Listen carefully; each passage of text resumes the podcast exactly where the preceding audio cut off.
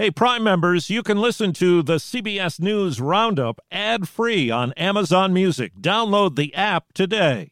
This spring, if you'd rather spend time enjoying your lawn instead of trying to keep it alive, there's good news. TruGreen is the easiest and most affordable way to get a beautiful lawn. All you have to do is water and mow, and they'll do the rest weed control, fertilization, aeration, and even some things you might not even think of. They'll do all of it, while you can do literally anything else. With TruGreen, you can have your lawn looking as good as a putting green. That's not hyperbole. TruGreen is the official lawn care treatment provider of the PGA Tour. TruGreen offers a satisfaction guarantee, and they have a verified best price promise, which guarantees you the lowest price with no compromise on quality. You do you. Let TruGreen do your lawn care. Visit trugreen.com to get the best lawn at the best price with the best people guaranteed. Atlanta outrage. It was murder that was not justified. New video in Floyd case. Check his pulse. Check his right. Child, check his pulse. Battling the virus. I am seeing more cases that we're having to admit to hospital.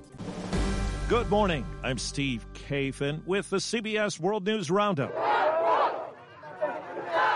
There's anger in Atlanta over the death of a black man at the hands of police on Friday night. CBS's Mark Strassman spoke with the man's wife. Right now, I'm still not processing the fact that my husband's not coming home ever. Tomika Miller and her husband, 27 year old Rayshard Brooks, had four children. A knock on the door Saturday morning shattered their world. Because once I heard, I'm sorry to tell you, I knew nothing. It was nothing good. On Friday night, two white Atlanta police officers responded to a call at a Wendy's. In the drive through, they found Brooks sleeping in his car. At first, their talk was cordial. At one point, Brooks offered to walk to his sister's house. I can just go home. I have my daughters there right now. My three, my daughter's birthday was yesterday. But Brooks failed a field sobriety test. Put your hands on your back for. And that's when a fight broke out. Brooks grabbed a police taser and was shot in the back. The officer was fired. A coroner ruled it a homicide. CBS's Jeff Pegues. The shooting drew condemnation from the Georgia NAACP and its president, Reverend James Major Woodall. We can sum it up in four words that we are done dying. He is calling for an overhaul of policing and state funding to be diverted to community programs. Vince Champion, Southeast Regional Director for the union representing the Atlanta officers, says city officials should have waited before firing the officer who shot and killed Brooks. The attorney representing George Floyd's family has released video from a bystander who was there the night he died. Bro, he has not moved not one time. He's off. He's off. The four officers in the Floyd case are all facing criminal charges. At least seven Minneapolis cops have quit or are in the process of doing so, citing a lack of support from the city and department leaders. Now to California, CBS's Steve Futterman's got the latest on the investigation into the hanging death of a black man. The coroner's office says it's likely 24 year old Robert Fuller killed himself. It appears that Mr. Fuller has tragically died by suicide. But reaction to that announcement has been anger.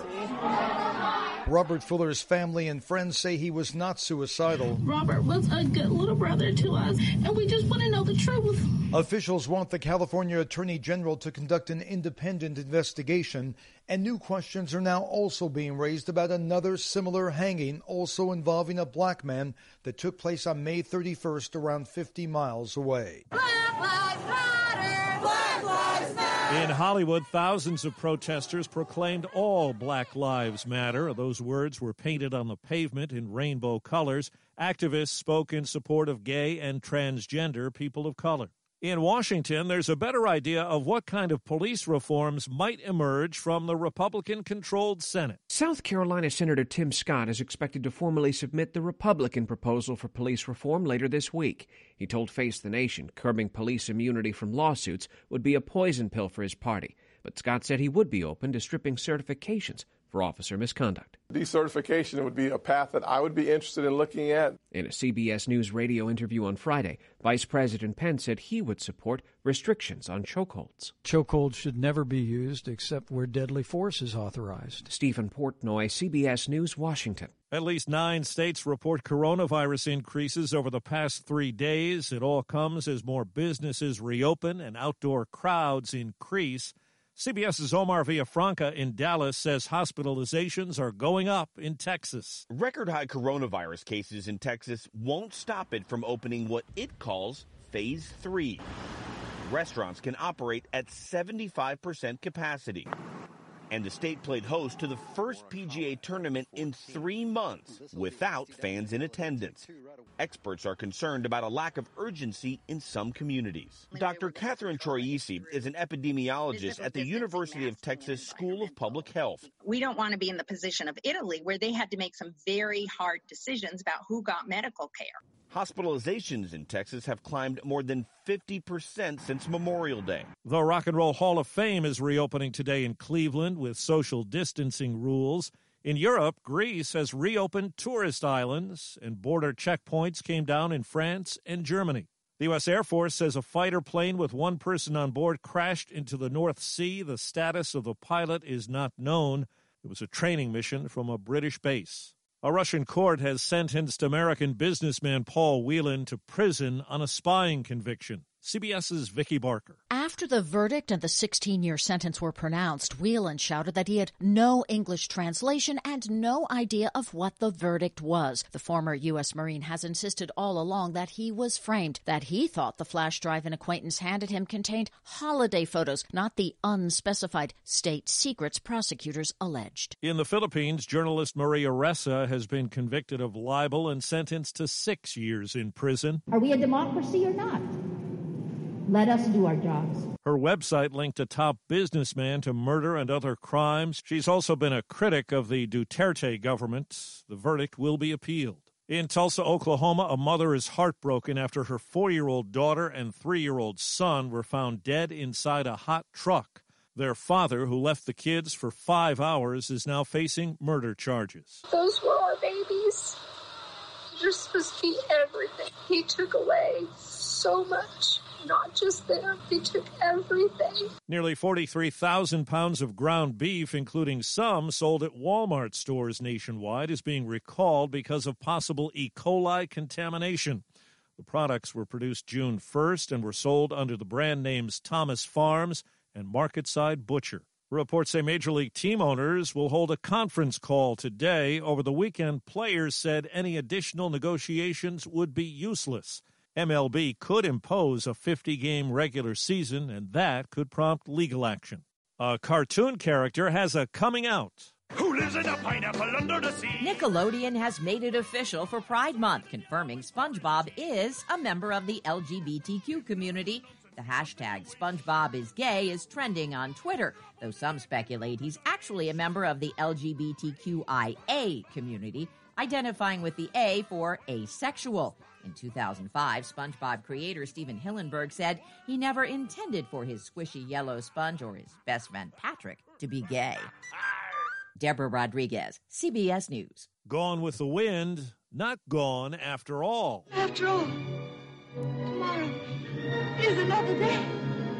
Another day for the film on HBO Max about a week after it was yanked. Now, a scholar is adding historical context, and it could be back on the streaming service as soon as this week. That's the Roundup. I'm Steve Kathan, CBS News. If you like CBS News Roundup, you can listen early and ad free right now by joining Wondery Plus in the Wondery app or on Apple Podcasts. Prime members can listen ad free on Amazon Music. Before you go, tell us about yourself by filling out a short survey at wondery.com/survey.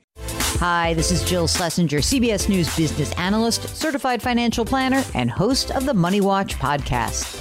This is the show where your money is not scary. It is a show that's all about you. It's your questions that make it possible for me to provide unconventional and entertaining insights on your money, and maybe more importantly, on your life. Follow Money Watch wherever you get your podcasts. You can listen ad free on the Amazon Music or Wondery app. Behind every successful business is a story, and some of them might surprise you. Like how Chobani's first yogurt factory was discovered on a piece of junk mail, or how the founder of the multi million dollar cosmetics brand Drunk Elephant was told by everyone, including her own mother, that the name sounded like a dive bar. I'm Guy Raz, and on my show How I Built This, I talk to founders behind the world's biggest companies to learn the real stories of how they built them. In each episode, you'll hear entrepreneurs share moments of doubt and failure and talk about how they were able to overcome them on their way to the top. How I Built This is like a masterclass in innovation and creativity from the people who've done it all. Follow How I Built This wherever you get your podcasts. You can listen to How I Built This early and ad-free right now on Wondery Plus. For more deep dive and daily business content, listen to Wondery, the destination for business podcasts. With shows like How I Built This, Business Wars, and many more, Wondery means business.